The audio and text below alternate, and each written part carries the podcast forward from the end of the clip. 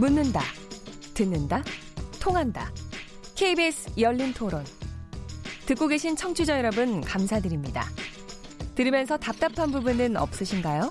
궁금한 점은요? 그렇다면 함께 토론에 참여하시죠. 유료 문자 9730을 이용하시면 됩니다. 단문은 50원, 장문은 100원의 정보 이용료가 있습니다. 스마트폰 어플리케이션 KBS 모바일 콩을 통해서도 무료로 참여하실 수 있습니다. KBS 열린 토론은 언제나 열려 있습니다. 듣고 계신 KBS 열린 토론은 매일 밤 1시에 재방송됩니다.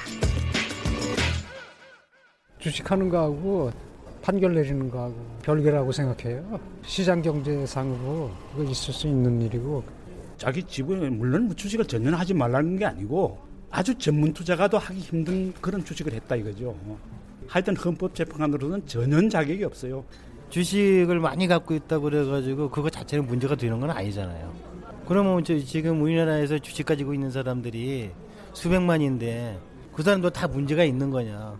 그럼 지금 주식시장이 없어야죠. 그렇지 않습니까? 문제가 된다고는 생각하지 않습니다. 사회 지도층에 있는 사람이 한 번에 거쳤으면 좋은데 계속 그걸 했다는 것은 우리 국민이 이해하기가 힘들지. 사회적으로 지탄을 받죠. 아, 그 사람 정당 안 하지, 뭐, 정당하기는 정당이에요. 아니, 한두 번도 아니고, 그런 사람 또 세우면 안 되죠. 임명을 반대하는 사람입니다. 국민들이 반하지 않을 거예요. 그래야 대통령께서 임명을 안 하겠어요. 그건 이제 문제가 좀 있는 거죠. 이런 것은 있을 수가 없는 거죠. 그리고 인물이 맑아야지 아랫물이 맑아지는 건데 고위공직자의 자격이 없으니까 그러니까 물러나야지. 지도층에 있는 사람들이 그러면 우리가 누구 믿고 살아요? 네, 계속해서 토론 두 번째 주제 이어가겠습니다. KBS 열린 토론 키워드 토크 두 번째 키워드 이미선 헌법재판관 후보자 이해 충돌 논란인데요. 어, 오늘 토론 김남근 변호사, 손정혜 변호사, 이웅혁 건국대 경찰학과 교수, 최재훈 다음, 다음 소프트 이사 네 분과 함께 하고 있습니다. 이미선 헌법재판관 어, 이미 내용은 다 알고 계실 텐데요. 저기 전체 재산 중에 한 80% 정도가 주식에 투자한 거였고 그리고 그, 그 그렇게 주식 투자를 한 게 이게 적정하냐 이 부분에 대해서 여러 가지 논란이 있는데 이 부분에 대해서 김남근 변호사님 설명을 해주시겠습니다. 예, 뭐 논란이 되고 있는 것들을 이제 나눠보면 크게 이제 두 가지 영역입니다. 하나는 이제 내부자 정보를 이용해서 주식 거래를 한 것이 아니냐. 네. 이거는 이제 자본시장법에 의해서 뭐 많게는 10년 이하의 징역을 받을 수 있는 이제 범죄에 해당될 수 있는 부분들인데요. 네. 그거 관련돼서 이제 나타 그 받고 있는 의혹은 이테크 건설이라는 이제 회사의 주식을 그 매입을 했는데 그게 이테크 건설이라는 데서 어떤 특정한 공사를 수주하기 직전에 이제 매수를 했다는 겁니다. 네. 공사를 수주했으니까 주식 가치가 오르겠죠. 그래서 주식 가치가 올라서 이제 상당한 이득을 봤다라는 그런 부분이 있고요. 또 하나는 이제 삼광글래스라는 주식들을 갖고 있었는데 이게 거래가 정지되기 전에 일부 주식을 갖다 급하게 팔았다는 겁니다. 네네. 네. 그래서 그 가만 그 내부 정보가 없고 안 팔았으면은 이제 피해를 봤을 텐데 피해를 줄였다라는 이제 그런 의혹을 받고 있는 부분입니다. 그래서 이 부분은 이제 뭐 조사를 수사를 받아봐야 이제 나타날 수 있는 그런 이제 부분일 것 같고요. 네. 그다음 이제 이해 충돌의 문제입니다. 네. 재판장 재판관이 이제 재판을 하는데 자기가 갖고 있는 어떤 주식이나 이런 거와 관련돼 있는 사건이 왔을 때는 음. 자기 이해관계가 걸려 있었으니까 아 나 이 재판은 제가 할 수 없습니다라고 회피를 했어야 되는데 네. 자기랑 이해관계 있는 그 사건의 어떤 재판을 한 거 아니냐. 네. 이제, 이제 그런 부분입니다. 그거와 네. 관련된 것들은 이제 그 이테크 건설이라는 데하고 또 하도급 회사와 사이에 공사를 하는 과정 속에 사고가 생겨가지고 네. 그 사고에 따른 이제 손해배상을 누가 분담할 거냐를 가지고 하는 분쟁인데 그건 직접적으로 두 회사가 분쟁을 한 게 아니라 그 각각을 대변하는 보험회사들끼리 네. 분쟁이었습니다. 그러니까 그 보험회사의 분쟁도 어, 깊이 따져보게 되면 이테크 건설연대 관련이 있었으니까 네. 획했었어야 되는 거 아니냐라는 건데, 근데 뭐 보통 이제 이런 거는 일반적으로는 이제 뭐 이해 충돌이라고 보지는 않는 사안입니다. 두 번째로는 이제 특허 법원 판사를 이제 이 후보자의 남편이 했었었는데 거기 이제 특허 사건들이 많이 오게 되지 않겠습니까? 근데 거기에 이제 특허 재판을 했던 뭐 아모레 퍼시픽의 뭐 어, 주식을 그 나중에 매입을 했다라든가 거기에 이테크 건설의 계열사인 OCI라는 그런 이제 회사에 있어서의 재판이 있었었는데 이테크 건설이라는 이제 그 관련 계열사의 주식을 가졌으니까 그게 또 이제 이해 충돌의 문제가 있었던 것이 아닌가 이런 문제입니다. 그래서 이해 충돌의 문제는 뭐 형사적인 책임을 받는 건 아니고 법관 윤리 광령에 어긋나는 거기 때문에 법관 증가의 대상이 되는 사안이 아니었느냐 뭐 이런 이제 의혹 제기입니다. 근데 이제 이 의혹 제기는 계속 일어나는데 제가 그 사전에 뭐 얘기 먼저 좀 우리 다 고백부터 하고 시작하면은 주식 투자 하십니까 김남근 변호사님? 예, 뭐. 뭐. 저, 도 이제 부동산 투기를 하면 안 된다고 생각하기 때문에 네, 부동산 일찍이 구입을 안 하고 주식 위주로 제가 그래서 요새는 절대 액수를 여쭤보는 건 아니고 전체 재산의 몇 퍼센트나 주식으로 뭐 저도 한 80%. 아, 어머 정말요. 네. 어 이거 다음번에 헌법 재판관 되시는 거 아니에요? 네네. 최재원 이사님은 당연히 주식 투자 상당히 하실 것 같아요. 어 주식 투자를 하는데 네. 어 비율이 김남근 변호사님처럼 그렇게 많지는 않고요. 네. 저는 한 뭐 20%? 어 20%는 굉장히 적정하게 네, 하고 계시는 네. 것 같아요. 선조혜 변호사님. 저는 한 주도 없어요. 계좌도 없어요. 어, 네. 그래요. 남편이 하고 계시겠죠? 뭐. 남편은 하시는데 네. 뭐 있어? 올랐어? 그러면은 제가 또 비자금 막, 그 형성하는 걸 방해할까봐 말을 네. 잘안 해주긴 하는데 주식하고 싶은데 하시는 분들 보면 굉장히 집중해서 해서 네. 어, 스트레스 받을 것 같아서 안 합니다. 네. 네. 이호 교수님 살금살금 웃고 계시는데. 네. 저는 그 네. 주식을 지금까지 한 번도 해본 적이 없습니다. 예. 그냥 유리압. 뭐 이럴 때 바로 옆에 있으면 차 이런 거 해야 되는데 하이파이브 해야 되는데 저도 한 번도 안 못 해봤거든요. 네. 네. 그래 결국은 이제 이게 주식 그이 자본주의 사회에서 뭐 근간을 이루는 하나의 뭐 영양소 같지만 네. 또 일부에게는 마치 뭐 에, 투기 아닌 또 투기로 되는 경우도 좀 있는 것 같고요. 네. 그리고 지금 이게 논, 저, 문제가 되는 것은 예를 들면 헌법재판관의 후보로서 지금까지 알려진 것이 과연 적합한 것이냐. 음흠. 왜냐하면 우리가 요 이전에 논의했던 것도 결국 헌법재판소의 낙태죄에 대한 관한 음. 판결을 얘기하지 않았습니까? 그만큼 사회에 중요한 이종표로서의 그 역할을 해야 할 음. 그럴 그 구성원이 돼야 되는 것이고 음. 그런 사람이 과연 전체 재산의 85% 그리고 음. 그러면 언제 재판을 도대체 이제 하는데 시간을 많이 할애하는지 음, 남편이, 이런 남편이 하셨다 그러잖아요. 그러면 이제 음. 본인은 이제 그러면 이제 뭐 무엇을 이제 한 거죠? 차명으로 이렇게 빌려주는 이런 역할을 뭐뭐 뭐, 뭐 있더라고요. 서류에 도장 그러니까 저는 이제 다른 우리 남편이 저한테 보내면 저는 절대로 그런 거 안 한다고 그러는데 우리가 예를 들면 대통령까지 탄핵시킬 수 있는 네. 그런 헌법재판관의 그 사회적 그 지위입니다. 또는 정당까지도 네. 해산시킬 수 있고요. 그러면 에, 그 생각의 수준과 도덕적 수준과 또 사고의 그 체계 자체가 한국에서 무엇인가 가장 모범이 돼야 되고 많은 평균인들이 어 저래야 된다라고 생각을 해야 되는데 오히려 그 반대쪽의 입장에 여러 가지 뭐 주업과 본업이 무엇인지 좀 혼동될 정도로 85%라고 하는 것에 이를 정도라고 한다면 1년에 뭐 하여간 뭐 수백 건 수천 건의 이 주식 그 어, 투자 행위를 했으면 남편이 했던 아내가 했던 그러면 자신의 그 본업은 한국 사회에 지금 이 위헌 예, 뭐 심판행위라든가 또는 정당 해산이라든가 음. 이런 것과 관련된 기본 양식과 소양으로서 적합한 후보냐? 네. 이 부분에서는 일반 시민들은 과연 그럴까? 이런 의구심을 가질 설령 이것이 다 아, 위법이 아니다 손 치더라도 지금 위법과 불법을 논하는 그런 자리가 이제 아닌 것이 아니냐? 그 이용혁 교수님께서 지금 저 김남근 변호사님은 절대로 헌법재판 이러고 얘기를 하시는데 아니, 저, 는 이제 뭐 80%를 가지고 아니 근데 제가 이거 한 가지는 우리는 주식을 한 번도 안 해본 사람은 네. 그 주식에 투자하고 고르고 팔고 다시 사고 이러는 게 굉장히 신경이 쓰이는 일이라고 우리는 여기지만 그거를 잘하는 사람들은 정말 유의처럼 하더라고요. 내가 뭐 별로 신경 쓰지 않고 하는데 어떻습니까? 이 후보자의 네. 그 부부가 했던 거에 이제 문제가 되는 건, 뭐 저는 지금 전세로 살고 있기 때문에 네네. 나머지 뭐 전세는 투자가 아니고 나머지 거는 결국은 뭐 주식이나 다른 예금밖에 없기 때문에 이제 그런 의미에서 80%라고 네. 얘기하는 것이고요. 부동산 투자를 한 번도 안 해봤기 때문에. 그이 부부가 이제 하고 있는 주식 투자는 이제 보통 우리가 주식 투자한다 그럴 때 상장 주식 같은 걸 뭐 이렇게 여러 개를 조금 조금씩 사가지고 장기간 이제 보유하고 있다가 네. 이제 그렇게 하는 거잖아요. 뭐 네네. 그거를 단기적으로 얼마나 또 시세 차익이 생기는지 이런 걸 모니터링하고 그거를 음. 위해서 뭐 대규모의 거래를 하고 이런 건 보통 안 한단 말이에요. 근데 네. 이 부부가 했던 방식들을 보게 되면 특정 회사의 주식들을 대규, 대규모로 음흠. 그 사고 또 그게 일반적으로 이제 많이 이렇게 보통 보유하고 있는 그런 상장회사 대기업고 이런 게 아니에요. 어떤 특정 음흠. 회사의 것들을 대규모로 사고 어떨 땐 또 굉장히 대규모로 팔았다가 음흠. 이렇게 하니까 굉장히 어떤 전문적인 투자 음.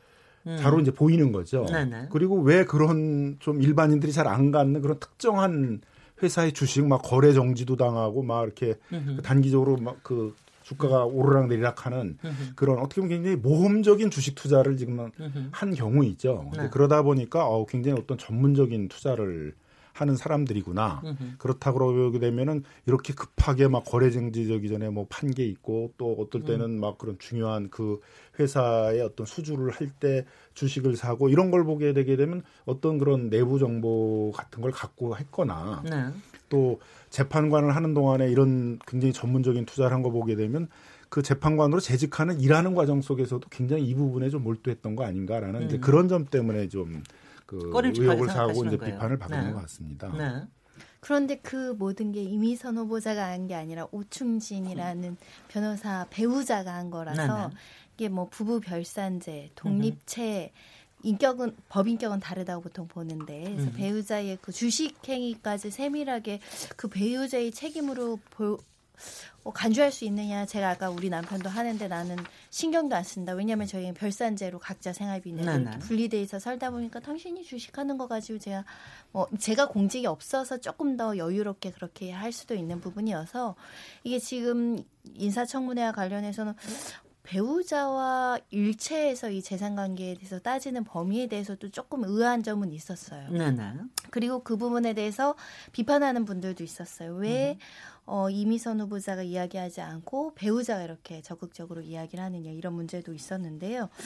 어, 저는 일단 이미선 헌법재판관 후보자에 대해서 최초의 문제 제기가 됐을 때 굉장히 비판적이었습니다. 문제라고 생각해서 왜냐하면 최초의 보도는 내부 정보를 이용했다라고 다발적으로 그 기사가 올라왔거든요.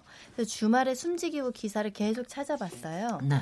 그러면 이제 내부 정보라든가 좀 불법적인 요소들을 굉장히 구체화되고 가시화돼서 어떤 회사에 어떤 정보를 어떤 위치에서 불법적으로 어떤 불법성이 범죄로 연결되느냐.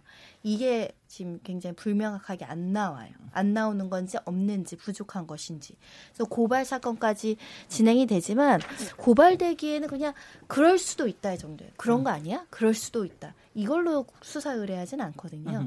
그래서 제가 볼 때는 뭐 이테크 거론되고 하지만 뭐 20% 손실 봤다고 하고 지금 아모레퍼시픽 관련해서 그 재판 특허 재판 맡았었는데 그 주식 샀다고 하는데 아모레퍼시픽 주식 가지고 계신 분들 굉장히 많거든요. 한류 화장품 때문에 또 문제이지만 네. 그리고 관련된 재판은 판결과 기록이 있어요. 네. 이 부분을 비판하려고 하시면 기록과 판결문을 보고 그 안에서 쟁점이 된 게 주식 거래의 가치를 급등시킬 수 있는 핵심적인 요소였냐. 그 네. 정말 미공개 정보가 재판에서 다뤄졌느냐. 음. 그 핵심 쟁점과는 다른 재판이었다는 게 오히려 확인이 됐거든요. 네.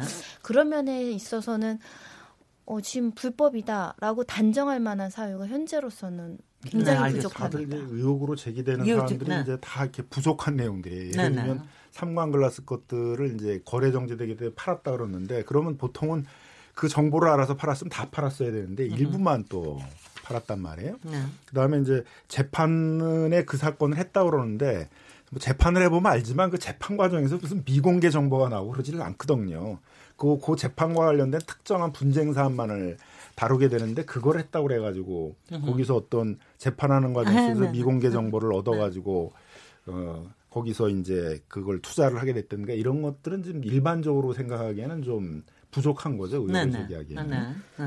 보통은 이 인사청문회를 하면은 이 기간이 지나면서 부정이 높아지거든요. 왜냐하면 그 과정에서 새로운 것들이 계속 밝혀지면서 일반적으로는 그게 청문회 음. 하면서 그 높아지는데 이 이미선 이 헌법재판관 같은 경우는 그 반대였어요. 음. 처음에는 막 의혹들이 막 나오면서 부정 감성이 거의 87%로 음. 아예 처음부터 부정으로 높게 시작이 됐는데 네. 시간이 지날수록 긍정 감성이 높아진 케이스예요. 네, 오늘 발표된 거 보면 굉장히 높아졌더라고요. 네, 그래서 지금은 이제 40%까지 긍정 감성이 올랐는데 네. 그러니까 그런 것들이 여러 가지 의혹들이 좀 해소되면서 결과적으로는 어, 괜찮은 거 아니야라는 그런 의견들이 좀 많이 있었고 음흠. 사실 여기서 이제 제기된 게 이 도덕성과 전문성을 과연 어떻게 구분을 할 것이냐. 네네. 네. 도덕성이 있는 사람과 전문성이 있는 사람을 선택을 해야 되면 도덕성이 과연 그렇게 중요한가? 물론 이런 얘기들이 계속 이제 그 얘기가 나오고 있는데 이 국가도 하나의 어떤 기업이라고 봤을 때는 경영 관점에서는 전문성이 더 중요하지 않냐라는 얘기도 지금 많이 나오고 있어요. 네. 아니 근데 그것도 그지만 그 아마 기억하시겠지만은 그몇 년 전에 진경준 검사 어 그때 그 무슨 엄청나게 주식. 네 넥센 주식을 엄청나 굉장히 뭐 그, 그리고 딱 무상으로 받은 것 같고 나중에 드러나고 그래서 굉장히 문제가 돼가지고 지금 검찰에서는 검사의 주식 투자를 제한하는 내부 규정을 만들었다고 그러던데요. 그 부분 혹시 아시면 얘기를 해주시고요. 판사에 대해서는 특히 이제 이 부분이 이민선 판사이기 때문에 더군다나 그러는 건데 판사에 대해서는 이런 내부 규정을 지금은 분명히 없는 것 같은데 이런 게 좀 필요한 겁니까? 어떻게 보십니까? 그러니까 2006년도에 이제 법관 윤리강령을 네. 제정을 할 때 그런 네. 이제 이해 충돌 가능성이 있는 직무 관련성이 있는 부분과 관련된 주식을 거래했을 경우에 있어서는 이제 법관 징계 대상이 된다라는 그런 이제 윤리 강령이 도입이 되어 있습니다. 네. 한 번도 이제 그걸로 징계받은 판사들은 이제 없고요. 어허, 대부분 다 뭐 직무 관련성이 있다라고 보기가 관련성이 없다고 네, 그러네요. 보기 때문에. 네. 근데 이제 그 직위가 올라가면 올라갈수록 직무와 관련된 게 굉장히 넓어지잖아요. 그렇겠네요. 그 예를 들면 고위 공무원이면 이제 웬만한 사건들을 다루는 게 굉장히 많으니까 직무 관련성이 높아질 수도 있고 판사들도 점점 위로 올라갈수록 그런 다루는 사건들이 많아지니까 네. 직무 관련성이 높기 때문에 그래서 이제 공직자윤리법이라는 데서 고위 공직자에 대해서는 이제 원칙적으로 그런 이해 충돌 가능성이 높기 때문에 주식을 매각하거나 고위 공직자에 임명이 되게 되면 백지 신탁을 하도록 이렇게 되어 있습니다. 네. 근데 판사들 같은 경우에 있어서는 이제 고등부장, 대법관 이상들은 이제 또 주식을 매각하거나 백지 신탁을 해야 되는데 지방법원 부장에 대해서는 그런 규정이 없거든요. 네. 그러니까 공직자 윤리법이 위반되는 건 아니죠. 으흠. 직무 관련성이 있는 상황에서 주식 거래를 했다 그러게 되면 법관 윤리 강령이 위반될 수 있는데 네. 근데 이것도 딱히 또 직무 관련성이 있다라고 보기는 어렵기 때문에 네. 법관 윤리 강령에 또 위반된다 이렇게 볼 수도 없는 그런 이제 사안들입니다. 다만 이제 하위 공무원들 중에서도 그 이 직무 이해 관련성이 굉장히 넓은 그런 직위가 있을 수 있거든요. 예를 들면 금융위원회 같은 경우에 있어서는 주식을 주로 감독하는 데니까 금감원 이런 데들은 주식 거래를 감독하는 데니까 이해관계가 훨씬 더 많을 수 있지 않습니까? 네네. 네. 그런 데들은 이제 4급 이상 이제 공무원들 같은 경우에 있어서는 이제 원칙적으로 그런 이제 주식 같은 것들을 보유하지 못하도록 이렇게 이제 아니 전체적으로요? 아니면 직무 관련성에만 관련돼서? 아니 그 직무 관련성이라는 게 너무 넓잖아요. 넓어, 아, 그 금감원이나 금융위원회나 이런 아하, 데 그렇죠. 있어서는 어허. 감독을 하는데 맨 어허. 자기가 감독하는 것들이 주식 거래인데 자기가 주식을 갖고 있으면 이게 어떤 형태든지 직무 관련성이 문제가 될 수 있으니까 네. 그다음에 특허 사건 같은 걸 다루는 특허의 추론이나 심판을 다루는 특허청 공무원들도 어, 특허 등록을 하는 걸 보고 야 이거 특허 중요한 거 등록하는 데는 거 보니까 얼른 주식 사나 이럴 수 있잖아요. 그래서 그런 데들은 이제 4급 이상 공무원들까지 이렇게 넓게 지금 보고 있는데 판사들은 뭐 재판을 하면서 물론 이제 여러 가지 정보에 접할 수는 있겠지만 그게 그렇게 주식 거래를 막을 정도의 그, 그, 그 기업의 내부 정보나 이런 거로 된다고 보기는 어렵기 때문에 네. 그렇게 뭐 부장 지방법원 부장 판사나 일반 판사들에 대해서 주식 거래 자체를 금지하고 있는 네. 주장하고 있는 이제 그런 규정은 없는 것입니다. 네. 그래서 지금 개정안으로 지금까지 공직자 윤리법에는 고등법원 부장판사에 대한 의무 조항은 있는데 음. 그 직급보다 아래인 뭐 지금 다 지방법원 부장판사 출신이었던 그 직급까지잖아요. 그 직급에서 이제 주식 보유 문제라든가 뭐 신고 의무라든가 백지 신탁 문제나 이런 의무 부분이 어 제한적으로 있기 때문에 그래서 이제 개정안이 나오고는 있는데 그래서 그 개정안 이미 뭐 이름을 따서 이미선법 이렇게 또 개정하자라고 이제 개정안을 내세우시는 분들도 있기는 합니다. 네. 어 근데 참 솔직히는 이제 이게 뭐 검찰뿐만이 아니라 모든 공직자들 여기엔 판사도 포함을 해서 근데 그 다음에는 국회의원들도 또 똑같이 마찬가지 아니, 아니에요. 근데 직무 관련성이 없으면은 지금은 무한정 뭐 주식 거래를 해도 괜찮은 거 아닙니까? 지금 현재로서는. 근데 그거를 전반적으로 막을 수 있는 무슨 법안이 있나요? 법, 이제 그게, 그게 이제 공, 공직자윤리법이니까 공직자윤리법에 지금 이제 주식 매각을 하거나 주식 그 백지 신탁을 해야 되는 고위 공직자의 범위를 어디까지로 이제 넓힐 것이냐에 이제 논의가 있는 거죠. 네, 네. 그래서 이제 그 그 행정직 공무원들은 1급 이상으로 되어 있고 정무직 공무원들은 포함되어 있고 뭐 판사들은 고등부장 이상 이렇게 돼 있으니까 네. 거기다 이제 국회의원도 넣어가지고 해야 되는 거 아니냐. 네네. 근데 이제 국회의원들이 공직자 윤리법이라는 법을 자기들이 다루기 때문에 이제 네. 자신들은 지금 안 놓고 있는 거죠. 글쎄요. 이 부분에 대해서 어떻게 생각하세요? 이걸 조금 올려야 된다고 생각을 하세요? 공직자윤리법에 대한? 전면 금지는 매우 개인의 어떤 재산 권 행사나 직업 수행의 자유를 침해할 여지가 있고 결국 직무 관련성을 평가하는 건데 현대사는 너무 다양한 요소들이 있고 특히 국회의원분들은 뭐 업무가 한정이 되어 있다고 볼 수 없는 거죠. 모든 분야의 업무나 정보를 취득할 수 있다라고도 평가될 수 있어서 또 서로 간의 정보도 굉장히 줄 수 있을 것 같다는 그런 생각도 들고. 네, 뭐 본인은 안 해도 뭐 친한 친구한테 네. 만약에 뭐 어떤 정보를 취득하면 할 수도 있는 부분이라서 네. 이거를 딱 그 직급별로 나누는 게 필요한가? 그 직무 관련성이라는 규정을 둬도 그게 과연 규제가 될 것인가? 그래서 금액 제한을 하자라는 분들의 목소리는 있어요. 금액 제한. 예를 들면 지금 뭐 수십억이라서 논란이 된다면 네. 적정한 수준에서 어, 금액 제한을 하고 그거를 이제 계속 1년 단위로 이제 보고를 하게끔 지금 재산 변동에 대해서는 다 보고를 하거든요. 네네. 네. 공직자들 그런 수준의 정도에 대한 어떤 규제는 필요해 보이지 않을까 합니다. 이용 교수님 경찰은 어떻습니까? 경찰은 여태까지 주식 때문에 주식 거래 때문에 문제됐다는 얘기는 한 번도 못 들어본 것 같아요. 그렇죠. 그러니까 아마 내부적으로 이제 주식 에 이른바 몰입하는 이런 그 직원들 같은 경우 내부 감찰을 하거나 이런 경우가 분명히 있긴 합니다. 아 그래요? 네, 그렇죠. 왜냐하면 근무를 안 하고 네. 엉뚱한 데 이제 인터넷에 앉아 네, 시간을 이제 보, 고 있기 네. 때문에 그래서 그런 쪽에서는 각 조직마다 이제 예, 예를 들면 뭐 공직자 윤리법이 아니다고 하더라도 내부의 그 직무 관리 규정으로 이렇게 그 통제하는 이런 시스템 분명히 있는 것 같고요. 네. 저는 지금 이제 그 이슈 자체가 어떻게 본다면 부패를 막기 위한 이런 이 제도가 우리나라에 상당히 취약한 것은 아니냐 네. 이런 쪽에서 접근을 해야 된다고 생각이 됩니다. 네. 그러니까 지금 에, 공익과 사익이 충돌할 가능성이 있으면 이랬으면 주식 자체를 에, 뭐 일정하게 좀 제한하는 이런 법을 아예 만들어 두는 것이 좀 필요하지 않는가. 으흠. 이것이 이제 우리가 그, 어, 어떤 사회학적 이론으로 봐도 그 미끄럼틀 이론이라고 하는 게 있습니다. 그러니까 처음에 괜찮겠지 했는데 그 미끄럼에 딱 올라가게 되면 곧 밑으로 확 떨어지게 되는 거죠. 예. 거죠. 그러니까 작은 것부터 법제도로 어, 막을 필요가 있다. 그러니까 이해 충돌이라고 하는 것이 예, 두 가지로 나눠서 생각할 수가 있겠죠. 잠재적 이익 충돌 아니면 이 현재적 이익 충돌.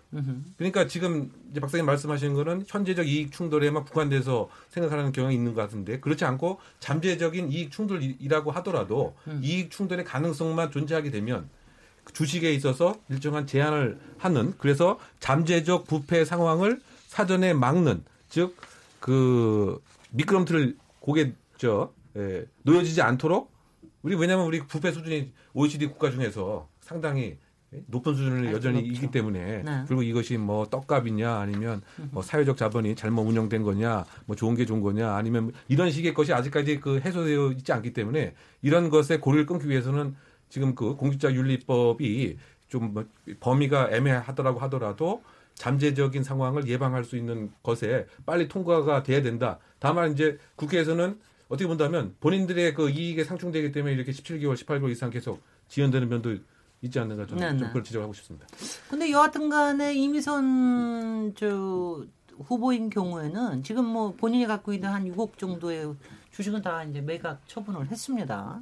그리고 지금 이제 청와대에서 제 저 그걸 뭐라 그러죠? 그 재송부. 네. 네네. 재송부를 해달라고 국회에 신, 네. 요청을 한 지금 상황인데 그러고 난 다음에 이 저 이비선 후보의 이 도덕성보다도 사실 전문성에 대해서는 굉장히 높은 평가를 하는 이런 증언들이 계속 나왔는데요. 전수환 전 대법관도 그렇고 네. 어떻게 보셨습니까? 일단은 저도 궁금해서 주변 법조인들에게 이제 평판 네. 여쭤보니까 변호사들 사이에서 평판도 좋고 네. 법관들 특히 이제 배석 판사들 하고 이제 저희 기수는 친할 수 있으냐 물어보면 법원 내에서는 굉장히 좋은 업무적인 평가를 받는 것 같고 인성에 대해서도 좋게 얘기하시는 분이 다수더라고요. 네. 전수환 전 대법관도 SNS에 이제 5년이라는 긴 시간 동안 대법원에 근무한 것 자체가 이제 최우수 법관이다. 그러니까 성실하고 무던하게 법관으로서의 어떤 업무 수행에는 능력이 있다라는 평가를 받고 인성에 있어서 특별한 문제가 없다라고들 저는 그렇게 평판을 물어봤을 때 회신을 받았었는데 그래서 사실은 처음에 정의당도 좀 비판적이었고 했는데 이제 다시 이제 임명에 동의하는 것으로 입장이 선회한 것도 이 사람이 가지고 있는 상징성 사실 우리 사이의 문제에서는 여성 그 양성평등의 문제가 있죠. 유리천장의 문제가 있죠. 사실 고위 여성 법관 사람들 많지 않으세요. 몇 명 없다고 해도 네. 가언이 아니에요. 음. 그런 여성을 대표하는 상징성이 있고 더군다나 이제 어 임명자 입장에서는 사실 법조계가 서울대 뭐 아니면 스카이 뭐 이렇게 좀 학벌 위주로 가는 경향이 좀 고착화되어 있던 측면이 과거에 있었습니다. 네. 그런 것들을 좀 깨뜨리기 위해 삭발에 대한 부분을 타파하는 것도 우리 사이의 흐름인데 이제 부산대 출신 더군다나 대법 관 대법원에서 일했을 때도 주로 노동이나 사회적 소수자에 대한 의견이나 이런 것들에 대한 연구가 깊이 되어 있다. 이런 부분이 이제 헌재의 다양성을 추구할 수 있기에는 적합한 인물이다. 그래서 업무 수행 능력이나 이런 다양성 측면에서는 하자가 없다.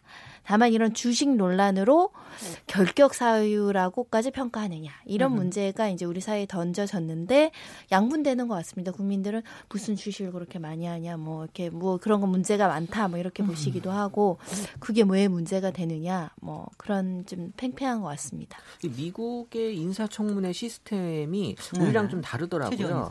사실 네. 미국은 이 도덕성 검증은 좀 약하게 하고 능력과 자질만 인사청문회에서 많이 본다고 그렇습니다. 해요. 그래서 실제 인사청문회에서 이렇게 낙마하는 경우가 많지 않은 경우가 미국인 우리는 좀 많이 많은 편이라고 하고 하지만 사전에 후보 조사 기간이 한 적어도 6개월 정도 이미 최소한 그, 3개월이요. 예, 그 네. 이미 충분히 검증이 끝난 상태에서 이제 청문회를 하기 때문에 사실 어느 정도 그 부분은 인정하고 이제 능력과 자질만 본다는 건데 우리는 사실 지금 20대 국회 들어서 지금 인사청문회법 개정안이 20건이나 된다고 하는데 이걸 심사조차 하지 않고 있다고 하거든요.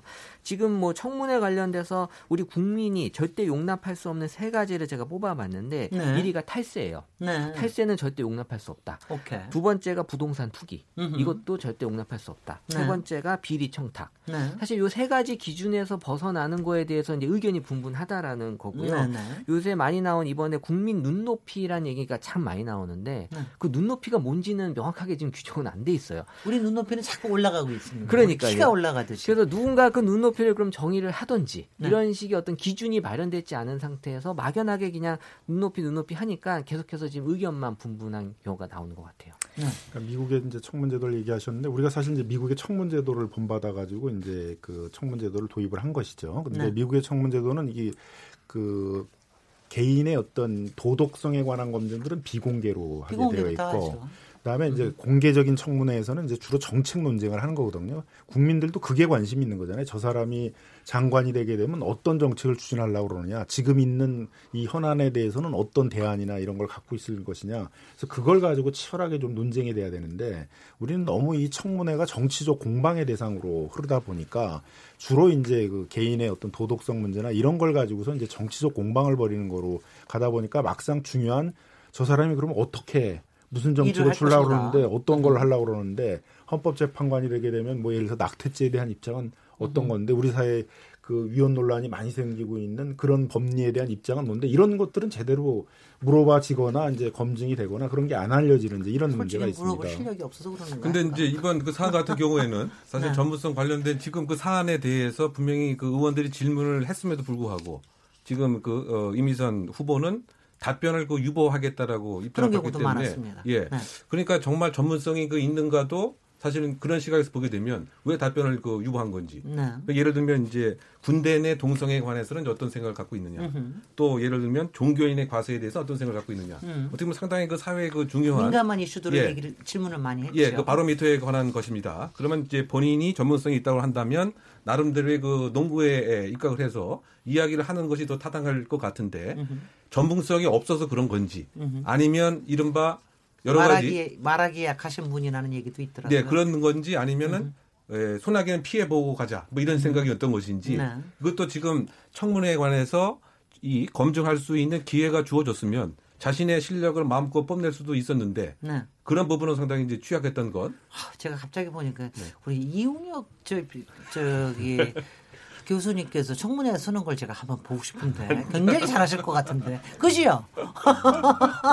미리 준비하시느냐고 주식을 안 하신 것 같습니다. 네. 준비하는 이 네. 역량과 쓸모를 쫙 보이실 것 같은데. 네, 뭐 소신과. 네, 그 어. 시대를 좀 잘못 만난 것 같기도 아직 끝날 때까지 끝난 게 아닙니다. 아, 알겠습니다. 네. 근데 이제 그 부분은 이제 그런 민감한 문제들은 제가 보기엔 용기가 없는 거죠. 이제 네. 그 동성애에 대한 어떤 입장을 밝힌다 그러면 보수 기독교 세로부터 엄청 공격을 뭐 받을 거는 뭐 자명 한 것이고 그러다 보니까 네. 그 제기하는 그 이슈 자체가 어떻게 보면은 법리적으로는 그렇게 큰 핵심 쟁점이 되는 부분들이 아닌데 약간 정치적으로 좀 민감한 부분들을 좀 많이 물었던 것 같은데 저는 뭐 그런 부분에 있어서도 자신 용기 있게 자기의 어떤 법 철학을 좀 밝혔어야 된다고 생각이 드는데 네네. 그런 게 좀 중요한 더 검증 대상이 아닌가 생각이 또 보니까는 김남근 변호사님이 청문회 가서 얘기하시면 무지가야말 소신과 철학으로 얘기 너무 열린 토론인 줄 아시고 막 주식이 너무 많으셔서 상당히 곤욕스러우시고 자격을 다 갖추고 네. 제가 여기서 뭐 전세 사니까 주식을 많이 갖고 있다는 얘기지 뭐 주식이 많은 건 아닙니다. 여기서 청취자들 문자 좀 들어보도록 하겠습니다. 정희진 문자 캐스터.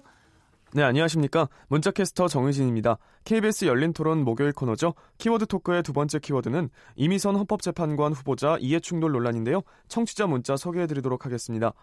네, 먼저 콩으로 의견 주신 커피타임이라는 아이디를 쓰시는 분. 주식 투자가 왜 문제가 되는지 모르겠습니다. 과도하다는 기준은 누가 정하는 건가요? 야당 논리를 보면 주식 시장을 없애는 게 맞습니다. 시장 경제에 어긋납니다. 휴대전화 끝자리 6621번 쓰시는 분. 지도층의 윤리의식이 너무 낮은 것 같습니다. 고위 법관에게는 일반인보다 더 엄격한 도덕성이 필요합니다. 휴대전화 끝자리 8802번 쓰시는 분. 저는 국회의원에게 되묻고 싶습니다. 자신들은 얼마나 깨끗한지, 국회의원들도 청문회를 거쳐야 한다면 300명 중 몇 명이나 금배지를 달 수 있을까요? 고위공직자들이 도덕성을 갖춰야 한다는 것에는 동의하지만 국회의원들의 행태는 과도하다는 생각이 듭니다. 휴대전화 끝자리 4171번 쓰시는 분. 주식 투자를 했다는 것만으로 죄를 물어서는 안 됩니다. 문제는 불법적인 행위를 했는지 하는 부분입니다. 라고 보내주셨네요. 네, 지금까지 문자캐스터 정의진이었습니다. 글쎄요. 지금 저 그 이미선 대법관 후보에 대해서는 아니요 헌재 재판관 후보에 대해서는 지금 뭐 자유한국당에서는 어 지금 고발을 했죠 세 가지에 대해서 저 고발을 했고 그리고 또 금융 금융위원회에서 또 조사를 하고 있는 것도 있어서 뭐 앞으로 여러 가지가 될 것 같은데 이번에 그 전수환 전 대법관이 얘기하신 것 중에 그 이런 얘기를 하셨어요. 법 법정 밖 세상에는 유죄 추정의 법칙이 있는 것 같다. 5년이라는 긴 시간 동안 대법원에 근무한 것 자체가 최우수 법관이라는 증거 이렇게 얘기를 하셨는데 이 말씀이지 않으니까 법정 밖 세상에는 유죄 추정의 법칙이 있는 것 같다. 그러니까 저희가 그 실제로 청문회에 나온 인물들에 대해서는 하여튼 기본적으로 뭔가 있다라는 걸 전제로 해서 보는 거는 좀 있기는 있는 것 같아요. 국민 정서법이 그렇게 유죄 추정의 그러니까 원칙으로 좀 하는 경향이 있지 네, 않을까. 청문회 나가지 마십시오. 네. 네. 청문회 나가지 마십시오. 네, 이렇게 얘기하시는 분들도 있더라고요. 네, 네. 과거에 불법이어서 낙마하신 거 있냐. 국민 네. 눈높이에서 안 맞아서 낙마하신 분들 많다. 네. 이런 얘기도 사실 뼈아프게 들을 필요도 있습니다. 그리고 얘기를 하시면은요. 사실 미국에서 도덕성 검증을 하고 나중에 전문성에 대한 검증에서만 해서 떨어지는 율이 작다 그러지만 거기에서도 보면은요 나중에 본 의회에서 청문회 할 때 주로 떨어지는 게 어떤 건지 아세요?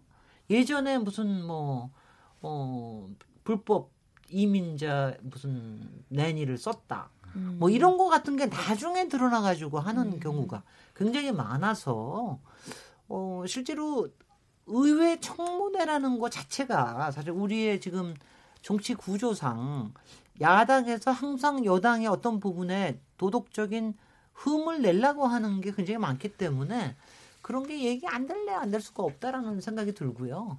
그런 또 한계가 있는 것 같습니다. 근데 이번에 뭐 그, 그래서 이번에 청문회법을 뭐를 좀 바꾸자 이런 얘기가 많이 있는데 뭐가 되긴 될 것 같습니까, 김남근 변호사님? 말만 하다가 없어지겠죠. 글쎄요. 근데 뭐 이제 조금은 좀 합리적으로 좀 만들 필요는 있기 때문에 좀 미국식의 그런 청문회 제도라든가 이런 좀 다른 나라의 청문회 제도를 좀 연구를 해서 네. 조금 그 너무 이렇게 정치적 공방의 꺼리로 이게 좀 악용되는 음흠. 그런 것들은 좀 최소한 좀 줄이고 네. 국민들이 좀 원하는 그런 정책적 검증 이런 것들은 좀 최대한 네. 할수 있는 이제 그런 시스템으로 좀 개혁해 나갈 필요는 있겠다 생각이. 듭니다.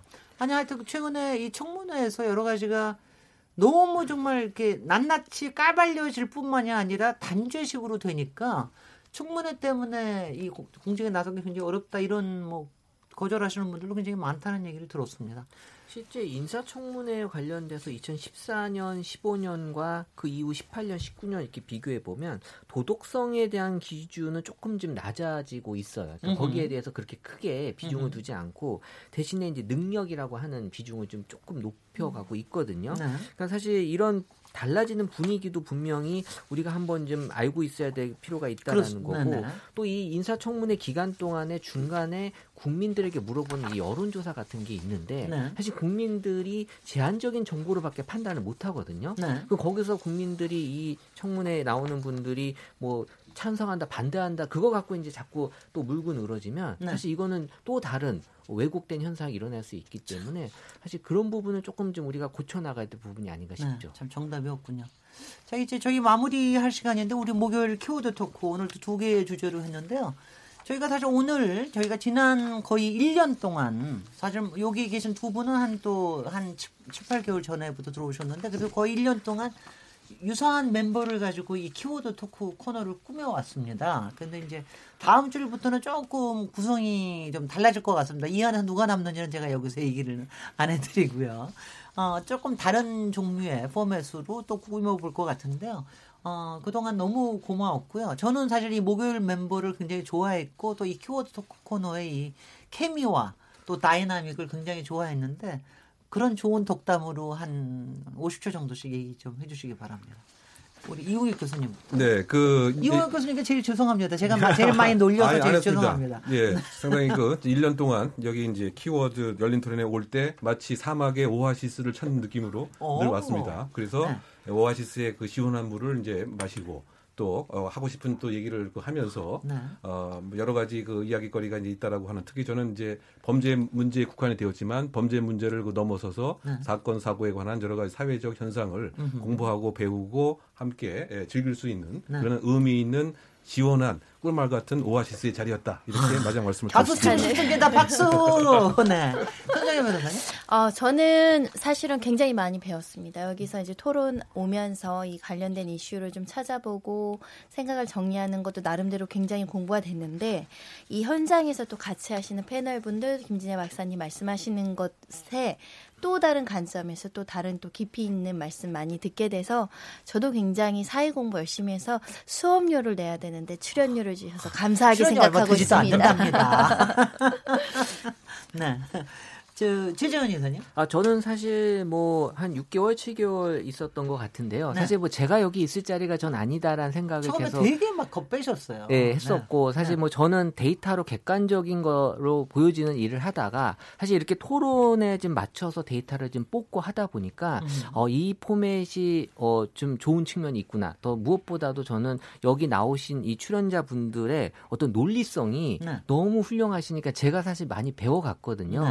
근데 지금 우리 사회가 감성이 지배하는 사회인데 이렇게 논리적으로 문제를 접근하는 이유가 되게 적어요. 그래서 저는 앞으로도 이런 그 논리성에 의한 우리가 문제를 풀어나가는 것들을 좀 앞으로 많이 좀 만들어 나가서 이 사회를 바라보는 시각도 좀 논리적인 판단이 필요하지 않을까라는 생각을 아니, 합니다. 그래서 지금 바로 매크로 조사를 많이 하시는데 뭐 여론 조사도 그렇고 네. 그리고 어 빅데이터 가지고 분석하는 것도 그렇고 그 안에 있는 스토리와 그 안에 있는 논리를 찾아내는 작업들이 그러니까 이른바 해석하는 작업들이 우리 사회에 너무 모자란 것 같다는 생각은 그렇죠. 분석은 되지만 합니다. 해석이 안 되는 경우가 많아서 네네. 저는 이걸 통해서 그거에 대한 중요성을 느꼈어요. 네네. 네. 아 우리 또 뭐, 뭔가 또 꾸며봐야 될 것 같은데 솔직히 김남근 변호사님은 저보다도 더 오래된 분입니다. 뭐 2년 정도 여기 하신 것 같은데 김남근 변호사님 어떤 생각하고 계십니까? 뭐 열린 토론과 그 전에 있는 프로그램에 나온 걸로 하게 되면 뭐 2년보다 훨씬 많이 될 것 같은데요. 이제 저는 주로 저랑 관련이 있었던 무슨 재벌 개혁이나 경제 민주화, 뭐 부동산 투기 이런 거 관련돼서 이제 아주 날선 토론을 하는 데서 이제 한쪽 패널로 나와서 이제 주로 치열한 토론을 하다가 거의 전투를 치르듯이 하다가 하는 게 일반적이었는데 이제 키워드 토크에 나오면서부터는 제가 전혀 접해보지 않았던 네. 갑자기 뭐 미투 혐오 뭐 오늘 오늘 같은 뭐 낙태죄 문제 막 네. 이제 이런 걸 접하다 보니까 네. 어 제가 어 세상에 우리 사회에서의 다양한 이슈에 대해서 굉장히 좀 문외한이었구나. 우리 사회에 굉장히 다양한 어떤 사회적 쟁점이 있고 고민이 있고 갈등이 있고 극복해야 될 과제가 많이 있구나. 그런 것들을 많이 좀 깨닫고 또 네. 제가 많이 배울 수 있는 그런 이제 기회였다고 생각이 들고요. 또 논쟁을 하는 데 있어서도 다 또 식은땀 나게 또 잘 논쟁을 해야 되는 그런 주제들도 많았기 때문에 예, 예. 그렇게 좀 논의를 하는 과정도 또 많이 배울 수 있는 그런 기회가 되지 않았나 생각이 들어서 저는 네. 감사하게 생각하고 있습니다. 네, 제가 김남근 변호사님 항상 이렇게 어려운 말을 그렇게 추상적인 논리를 그렇게 빠르게 얘기하실 수 있는 유일한 변호사님이라고 얘기하셨는데 정말 고생 많으셨고요. 네 분 정말 다 지혜와 어, 이 해안으로 이 키워드 토크를 끌어가지고 감사합니다. 1975번님, 청취 잘했습니다. 공부 많이 했습니다. 네 분 건승하세요. 이렇게 어, 행운을 빌어주셨습니다. 자, 매주 목요일 날 이 자리를 꽉 채워주셨던 김남근 변호사님, 또 손정혜 변호사님, 이웅혁 건국대 경찰학과 교수님, 최재훈 다음 소프트 이사님께 감사드리고요. 저도 사실 이 목요일 키워드 토크가 가벼웠지만 절대로 항상 조금 무거운 마음으로 가게 되는 어, 이런 토크였습니다. 많이 배웠습니다. 어, 저는 내일 7시 20분에 다시 돌아오도록 하겠습니다. 감사합니다. 감사합니다. 감사합니다.